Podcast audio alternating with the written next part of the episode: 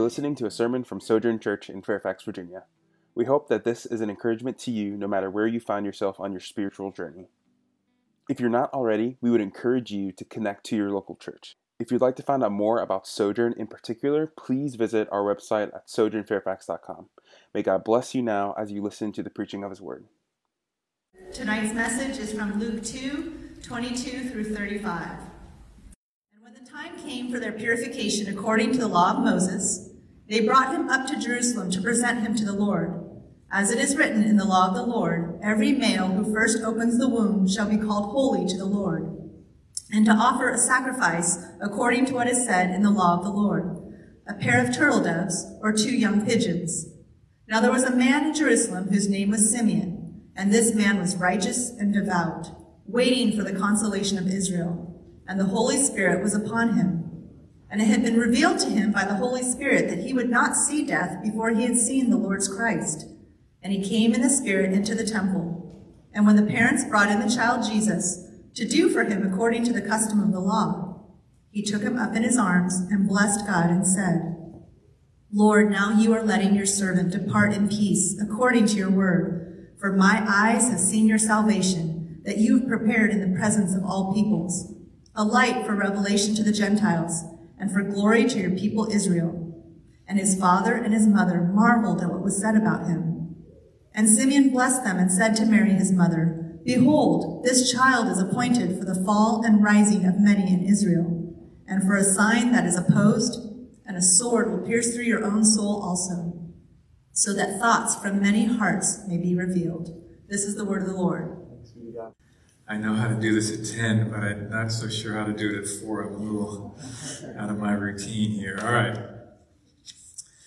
We are um, excited to have an Advent series. I, um, I'm a late arriver to the Advent idea and a grateful one. And uh, actually, what a wonderful opportunity to be together on the Lord's Day. As we were singing that last song, I just, I don't know what happens, but sometimes when we come together in worship and I close my eyes and I start to sing, my mind just fills with all kinds of criticism and dark thoughts. And I don't know what happens. If it's the enemy, it's the flesh, but um, what a wonderful reflection. Just my, I'm, my mind is filling with all these critical thoughts of myself and other people. And to think this overwhelming mercy of our great God.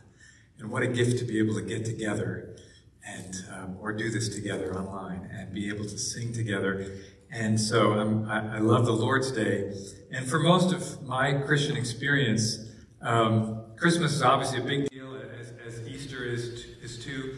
But sort of the, the Advent lead up to Christmas, in our family, we didn't make a big deal out of it. And in our uh, church, we typically haven't done a whole lot with it, but these last three years we've done an Advent series, and I've just found it so um, helpful and edifying to my own soul to have this on ramp to Christmas and uh, to to have this season of reflection on the incarnation. It's been very encouraging uh, just to be able to slow down and in the midst of all that's going on, to seek to really be in awe of King Jesus. And I came across this phrase this week it's the idea of developing an incarnational imagination. And that's what we're really trying to do here. We want to develop an incarnational imagination. We, with God's help, we want to see the staggering mystery and the glory of God the Son becoming the Son of Mary. There's no greater miracle in all of creation and all of history than the incarnation. And oh, that the eyes of our hearts might have some glimpse of this great Jesus, as we'll sing in a moment, born a child and yet a king. And so uh, may this Advent series be uh, an, an, an, opportunity for an incarnational imagination to just deepen and, and, and take further root in each one of us. In this series, Justin and I have worked on this uh, together, and it's been inspired uh, by a new book called 40 Favorite Hymns for the Christian Year by one of my favorite writers, Leland Ryken, and the book goes through different sections uh, uh, or seasons of the Christmas of the, the, the, year and has hymns for different occasions. But there's a section on Christmas, and uh, so that was kind of the idea behind this series. So I have an extra copy of this. Is this anybody's birthday today? Any birthdays yesterday? tomorrow. Okay, who's got a birthday close to now? November birthday? When's your birthday? November 24. Can anybody beat that? Okay, happy birthday.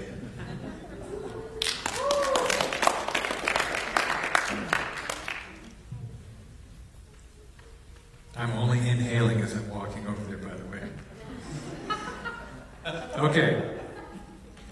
Um, so here's how this is going to work. Um, we are we're not actually preaching the hymns. We preach the word, um, but we are going to preach texts that connect with these hymns, texts that were probably inspirational to the to the authors of, of these hymns. And what we hope will happen is we hope the scriptures will take root in your hearts, and we also hope that as we sing these songs through this month, that these these are songs with a long shelf life, and we hope that they will um, become more deeply rooted in your heart and meaningful to you. Justin and I are going to share the preaching, kind of like we did with the um, Kingdom Citizens series. Um, I'm going to do weeks one and four, and he's going to do weeks two and three. And then um, Christmas Eve, which is the only joint meeting that we're going to be doing, um, Justin is going to preach that one too. And um, for Christmas Eve, uh, remember, we do need to register ahead of time for that. We're going to have two services. And so um, please go ahead and, and, do that. Hope you can come then. So today, uh, the title of the, the sermon is Come Thou Long Expected Jesus. This was a, a hymn that was uh, written by Charles Wesley. It's celebrating his 276th birthday this year. It was written in 1744. And the um, key verses that we're going to focus on today are these verses 29 through 32 in Luke chapter 2. Kylea read the surrounding section so that we could um, get the context of it. And so, as I jump into now um, opening up this passage of Scripture, would you pray with me, please? Oh God, as we gather here this afternoon, we pray that you would let us see your salvation. Simeon declared, Now I have seen your salvation. And he saw it not in an idea, but in a person, in King Jesus. And I pray that with the eyes of our hearts, we might see your salvation today. I pray, Holy Spirit, for a work of illumination. I pray for a work of seeing in our hearts to grasp and be grasped by the glories of Jesus Christ, fully God and fully man. I pray that we might be inspired by Simeon's example. And I pray this Advent season there would be a dawning, a sunrise in our hearts of joy from seeing and delighting in and hoping for the return of King Jesus. Amen.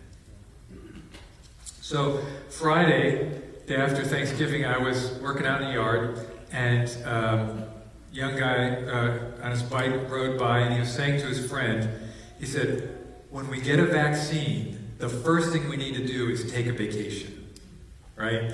And I was like, yeah, that's right. That's a good, that's a good thing to hope for. And I know there are a lot of amens to that. But he's hoping for a vaccine and he's hoping for a vacation. And that's how hope works, isn't it? You don't hope for something that you already have, you hope for something that's in the future. But sometimes, in order to grow in hope in the future, we need to look back.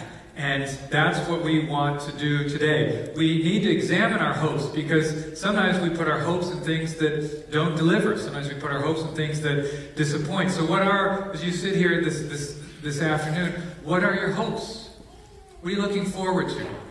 What are your dreams? What are those, those desires that you have of things that, that, that might come about in the future? What we want to do this, this afternoon is we're going to look back at this old song and we're going to look back at this older text in order to grow in a hope that doesn't disappoint. So I want to begin by reading the first verse of Come Thou Long Expected Jesus. And as I read it, I want to ask you to think about how Wesley wrote this song and what is the position, what is the situation of the person singing this song. Listen to the words. Come thou long expected Jesus born to set thy people free. From our fears and sins release us. Let us find our rest in thee. Israel's strength and consolation, hope of all the earth thou art, dear desire of every nation, joy of every longing heart. Can you see the position, the situation of the person who's singing this song? First of all, it's a prayer, isn't it? Come thou long expected Jesus, born to set thy people free from our fears and sins, release us. There are requests in this song. It's also a petition to the Messiah. Come thou long expected Jesus. But there's more going on than that. It's somebody who's anticipating the arrival of the Lord. Leland Ryken helped me sort of unlock this hymn when he said this. He said, This hymn adopts the strategy of placing us in the position of Old Testament believers who knew the promises of a coming Messiah and longed for fulfillment of those promises. Now, this is a this is a song. It's sort of like on the other side of Christmas anticipating Christmas, right? So why would we as Christians, why would we sing a song like that? It's kind of out of order, isn't it? Why would we do that? We live on the other side of that heaven. Why would we sing this way? And I think there are two good reasons to sing this way. First, when we sing this way, come thou long expected Jesus born to set thy people free. It, when we sing this way and we have this, this build up to Christmas Day, what it does is it awakens in us the joy and the staggering miracle that Christmas is when God the Son became one of us. And so there's this sort of reliving of that first incarnation every church calendar year when we, when we come into this incarnation Advent season. Second, we are actually in exactly the same position as Simeon, we're studying here today, and all the Old Testament saints, in the sense that you and I are waiting for the advent of the Lord Jesus, aren't we? Aren't you waiting for the Lord's arrival on earth? I am. That's my great hope. We're waiting for the kingdom of God to appear fully. We're waiting when the not yet of the kingdom is swallowed up by the now. And so this is the situation that we, we find ourselves in, and this is sort of the, the harmony and the connection point that we have with Simeon. We're both looking forward to the appearing of the Lord Jesus on earth. And so today, I, very simply, this is what I have to say Jesus is worth waiting for, and Simeon shows us how. That's the big idea. That's sort of the main thing I, I, I want to express to you. That I, I think this text is opening up for us. Simeon gives us this wonderful example of what it looks like to wait for the Lord Jesus. So Simeon teaches us several things. First, Simeon teaches us to wait because God keeps his promises. Wait because God keeps his promises. So here's the setting. The setting of this passage is in the temple in Jerusalem. Jesus' parents, Joseph and Mary, if you remember the story, they weren't from Bethlehem, they were from Nazareth, but they had to travel to Bethlehem because there was a census. And while they're there in Bethlehem, Mary gives birth to Jesus. Well, now they have to travel to not Nazareth, but to Jerusalem because as, as pious and, and, and godly followers of Yahweh, there are laws that they need to abide by that require them coming to the temple. There are laws of purification, there's a law for dedicating a firstborn son. And so they arrive at the temple carrying their son, and they don't know it, but there's someone there waiting for them. A guy they've never met. His name is Simeon. And Luke tells us a couple things about Simeon that are important. First, he says Simeon is waiting for the consolation of Israel. That word consolation means comfort. He's waiting for the comfort of Israel. I wonder what that could be. We'll, we'll see that in a moment. Second, we're told that Simeon has been told by the Holy Spirit that he would not die before he got to see the Lord's Christ. The Holy Spirit is really active in Luke 1 2. There's angels, there's the Holy Spirit all over the place. Something new is happening on earth. And the Holy Spirit has told Simeon, You're going to be alive until you get to see the one who is salvation, until you get to see the Lord's Christ, the Lord's Messiah. Third, when Simeon has the baby in his arms, he utters these famous words. He says, Lord, now you are letting your servant depart in peace. Listen, according to your word. Verse 29, look at that. Lord, now you are letting your servant depart in peace according to your word. Simeon has been waiting. He's been waiting because of the word. He's been waiting because of God's promise. I wonder how long he'd been waiting. I wonder how many days he'd come to the temple wondering, is this the day? I wonder how many times he woke up wondering, Lord, now I wonder how many couples he saw in that courtyard on their way in to the court of the women and, and, and then the inner court where those, those babies were going to be dedicated. I wonder how many times was he, is that, is that the one, is that a, is that a boy or a girl? I, oh, maybe, no, not today. Okay. He'd been waiting based on God's word. The Holy Spirit is upon him, revealing what's about to happen. He's a man who has staked his life on the faithfulness of God to keep his promises. I wonder, what are the anchors you're living by today? What are the sure, steadfast hopes that guide your direction, your decisions? Luke paints a picture of a man, Simeon, trusting God's promise. Not just his personal promise that he was going to live to see this child, but the promise, for example, as I mentioned a moment ago, the consolation of Israel. Where does God promise the consolation of Israel? Well, many places, but Isaiah 40, 1 and 2 Comfort, comfort my people, says your God. Speak tenderly to Jerusalem and cry to her that her warfare is ended, her iniquity is pardoned. That's the comfort we need, isn't it? She has received from the Lord's hand double for all her sins. That means they're more than paid for. That's the comfort that Israel is hoping for. And Simeon is living in the promise of that comfort. When Simeon speaks, listen to these words For my eyes have seen your salvation, that you have prepared in the presence of all peoples a light for revelation to the Gentiles and for glory to your people Israel. Do you know, if you are steeped in the Old Testament, you've just heard a mashup of a bunch of scriptures. When Simeon talks, the Bible comes out. And so what you just heard in those words, if you go look up Psalm 52:10, Isaiah 49:6, excuse me, uh, Isaiah 52:10, Psalm 98:2, Isaiah 49:6, you will find all these scriptures in the background. And so what he's been waiting for are these promises. He's been soaking himself in his Bible, and he's come to realize what Jesus would later teach his disciples is the, the whole Old Testament converges on Jesus. All God's promises find their yes and amen in Christ. And Simeon knew that, and he's been waiting with all these scriptures in his head. And then one day he holds the child, and he sees it all coming to pass. I wonder do you have promises that are anchors for you? As you read your Bible, do you capture those promises? I wonder if you're in need of consolation and comfort today. Can I, can I just leave you with one promise today? Jesus promises to his people the following John 14, 16. He says, I will ask the Father, and he will give you another helper, another comforter, a consoler, the Parakletos.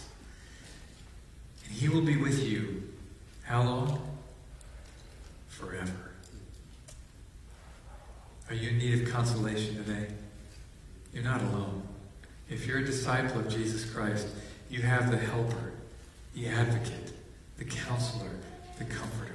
And he is with you. He is in you now and forevermore. Bank on that promise. Simeon waits because of God's promises, because he knows God is faithful for to keep his promises. Simeon also waits. Second thing would be this he waits for the one who is salvation. Just a picture, try to, try to imagine this, this scene. Incarnational imagination. Imagine Simeon finally holding this baby. Two months old, something like that. He's been promised he would see the Lord's Christ. And now he's holding the Lord's Christ. What is a Christ? Well, for many today, the word Christ is an empty word or a curse word.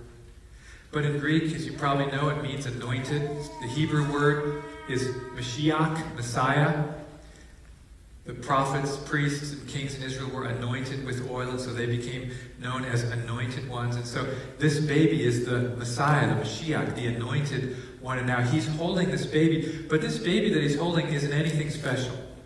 You couldn't tell this baby apart from any of the other babies. There are no halos like you see in the artwork. Like there's no radiant beams from his holy face. He's just a baby. Baby Yoda is cute, looks like a baby, whatever he is, but he's got special powers. Like he can turn a wall of flame around and make it turn around and, go away because he's got natures. But Jesus Christ does. And his parents bring him to the temple to dedicate him to the Lord. I, I don't know, but I kind of wonder when they dedicate him to the Lord, there's sort of this offering up of, here's our firstborn son for you. Lord, I kind of wonder if the father didn't sort of smile in that moment and say, thanks, you know, we're actually already acquainted.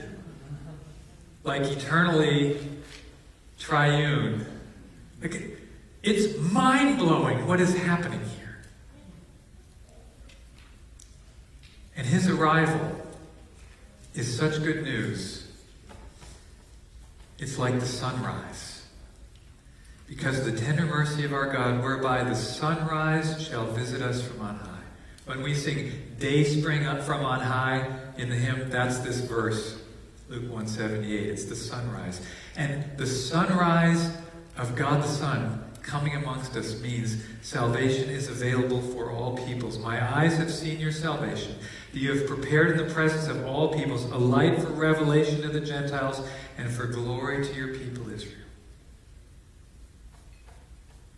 From our fears and sins release us, we'll sing. How does Jesus accomplish this? How does the one who is salvation bring about release from fears and sins? It's hinted at in Simeon's prophecy. Did you catch what Kylea read at the end? Simeon speaks to Mary and he says, This child is appointed for the fall and rising of many in Israel. You see that there in verse 34? This child is appointed for the fall and rising of many in Israel, and for a sign that is opposed. You see the rejection that will come to him? And then he says, And a sword will pierce through your own soul also. Here's a foreshadowing of Jesus' rejection that will result in his crucifixion. We'll sing, Come to earth to taste our sadness. Likely, this sword piercing Mary's soul is the excruciating experience of a mom. Consider this watching her son die on a cross. She saw that happen. And then she saw his limp body pierced with a Roman sword. And this harsh tragedy becomes the best news ever two days later when Jesus rises from the dead. And then he ascends to heaven. And that, that God man is our great high priest. And he's the one who opens the way for you right now to bring your troubles to him, your needs, bring him your hopes, your fears, bring him your lives. By his life, he brings us gladness, our Redeemer, shepherd friend. So, whatever's going on in your life, you can bring it to Him. The way is open. He is salvation. Salvation isn't just an idea, it isn't just a philosophy, it isn't just a moral code. It's a person, and His name is Jesus. And Simeon got to hold him. Finally, Simeon teaches us to wait to wait not just because God keeps his promises, and to wait not just for the one who is salvation, but to wait until faith becomes sight. Oh, I love this. You know, my favorite word in this passage is the word noon in Greek. It's there in verse 29. Look at verse 29 with me, would you? It says, Lord, now you're letting your servant depart in peace. That little word now, it's number two in my ESV sentence, but that's actually the first word in Greek. In Greek, you can order the words in, in, in, any order that the author desires. You don't have to do this subject, verb, object, uh, rule, sequence that we have in English. And so in Greek, one way to emphasize a word is to put it first in the sentence. And that's where noon is in this sentence. Now. Now. Can you imagine the joy of this man? He's been waiting. He knows he is not going to die until he sees the Lord's Christ. I don't know if he's an old man, a middle aged man. I don't know how old he is, but I know he's been waiting and waiting and waiting. And now he's not waiting anymore. It's now, Lord.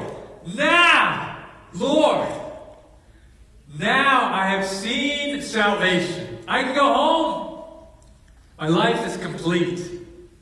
You can dismiss your servant in peace. Now, Lord, how many days of waiting? Now, Lord, how many doubts and wonderings?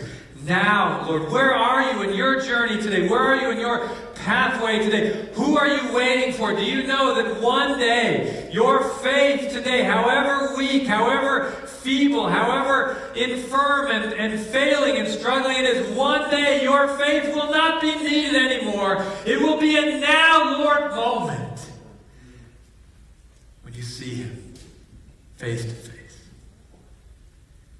Now we're waiting, aren't we? Waiting. You like waiting? Who loves waiting? We live in the city of the hate to wait people. This is the busiest, fastest, get out of my way city I, I think I've ever been in. And I, will be honest, I'm I don't like waiting either. You know, I, every year I do this thing in the fall, I plant grass seed. Because half my lawn seems to die every year. I don't know why. But I plant the grass seed, and here's how it works. It says on the package it takes seven to ten days. So here's what I do. I plant it, and then I come out the next day. Come on, you ready? Like, what? No, this hasn't sprouted yet? Two days later, really? Come on. Like, let's get going with this thing. I can get packages here overnight. Why can't I get grass to grow immediately? I don't like waiting, but God is patient. Patience requires wait. Do you know the fruit of the Spirit is patience? Hold your applause but that's part of what God is cultivating in us. Waiting for His promises to be fulfilled. Waiting for Him to do what He promises. And do, do you know, as much as I don't like waiting, when you wait, there's a joy that comes in the receiving that's beyond normal joy. You know what I'm talking about? Infertile couples that have waited for a child, and then that child arrives. Oh, every child is is amazing, but those are special moments. I remember standing in a place like this in a sanctuary at Arcata First Baptist Church in 1982. And I'm standing here, I got a bunch of guys over here, and I'm waiting. I'm waiting. And then she comes into view. Leslie Harris on her father's arm on my wedding day. And I thought, I remember thinking this, I thought my face was going to crack because I, my smile was just overwhelming my head. I was so excited that the waiting was over and we were getting married that May 30th, 1982. Joy we sing, joy to those who long to see thee. Do you long to see him? What are you waiting for? Joy to those who long to see you. You know, the greatest hope, there are many good things to hope for, many wonderful things God provides in this life. But the greatest hope, the ultimate hope, there is one ultimate hope, and that is to be with God. To be part of a Thanksgiving get together that's all family and never ends. Revelation 21 3, and I heard a loud voice from the throne saying, Behold, the dwelling place of God is with man. He will dwell with them, and they will be his people, and God himself will be with them as their God. Is your name in there? Behold, the dwelling place of God with Tracy, Carolyn, Daniel, Chip. Can you, can you see that? Can you get that in, in the eyes of faith? The dwelling place of God. Now, Lord. That's the Advent we're living for. We're waiting for. When the not yet gets swallowed up by the now, and the kingdoms of this world become the kingdom of our God and of his Christ and the dwelling place of God is with man, and he lives with us, and we are his people. At Christmas, we go through this rhythm of remembering Advent number one. And then we hear Jesus' voice, the very end of the Bible, promising Advent number two. Hear the voice of our Lord. Revelation 22 20. He who testifies to these things says, Surely I am coming soon. Amen, Lord. Come, Lord Jesus. He who testifies to these things says, Surely I am coming soon. Who says that? Who's testifying to these things? Who says in red letters and quotation marks at the end of my book of Revelation, who says he's coming soon? That would be Jesus. That's his promise. Surely I am coming soon. And what do the people who hear him say that reply with? What does Simeon and saints like you and me and millions around the globe, what do we reply saying? We say, Amen. Come, Lord Jesus. Right? With me on that? Amen. Come, Lord Jesus. Say it together. Amen. Come, Lord Jesus. Once more. Amen. Come, Lord Jesus. That's what we're waiting for. That's what we're looking forward to. And as we continue that wait, that eager expectation, we're going to have the Lord's Supper now. So I want to just read a couple verses from Luke chapter 22 as we transition to considering the Lord's Supper, which takes us back to Advent number one and points our eyes forward to Advent number two. If you didn't get the elements on your way and they're on a table out there, go ahead and grab them. Luke 22, Jesus says at the Last Supper, He says, I have earnestly desired to eat this Passover with you before I suffer. For I tell you, I will not eat it until it is fulfilled in the kingdom of God. And then he says, I tell you that from now on I will not drink from the fruit of the vine until the kingdom of God comes. I want to just highlight two things there the now and the not yet, the first advent and the second. He says he wants to eat this Passover before he suffers, and then we know what happens. He goes out and he suffers and dies on a cross. He gives up his body and he sheds his blood to make a new covenant with us. And so, as we prepare to receive the, the Lord's Supper here, we want to look back and remember what he did for us to release us from our fears and from our sins. But I also want to point out that twice in here he uses the word until. I tell you, I will not eat it until it is fulfilled in the kingdom of God. I will not drink of the vine until the kingdom of God comes. That's the second advent. We're going to eat and drink one day, and it isn't going to be these little snacks in these little plastic cups. It's going to be the wedding feast of the Lamb. And if you think Thanksgiving was amazing this year, wait till you see what's being prepared for you at the wedding supper of the Lamb. And so as we just have a moment of quiet reflection before we receive the elements, I want to just encourage you to look back to the first advent, his appearing and his suffering that makes it possible for us to be released from our fears and our sins and brought near to him. And second, I want to encourage you to be reflecting on how to wait well until that day when we eat with him in the kingdom of God. So let's pray. Oh God,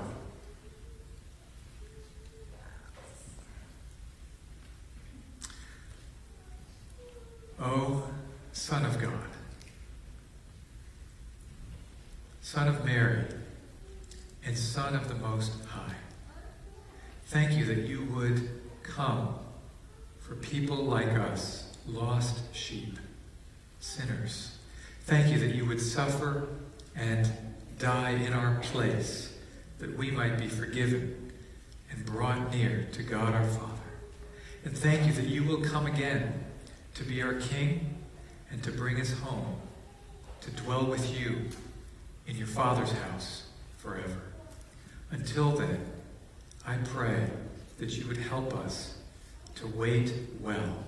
And I pray, Jesus Christ, by the power of your Spirit, awaken in our hearts this moment and this Advent season a seeing and a savoring of who you are and what you've done. Amen. Thank you so much for listening to this sermon from Sojourn Fairfax. If you have any questions, please feel free to email us at info at sojournfairfax.com go in peace.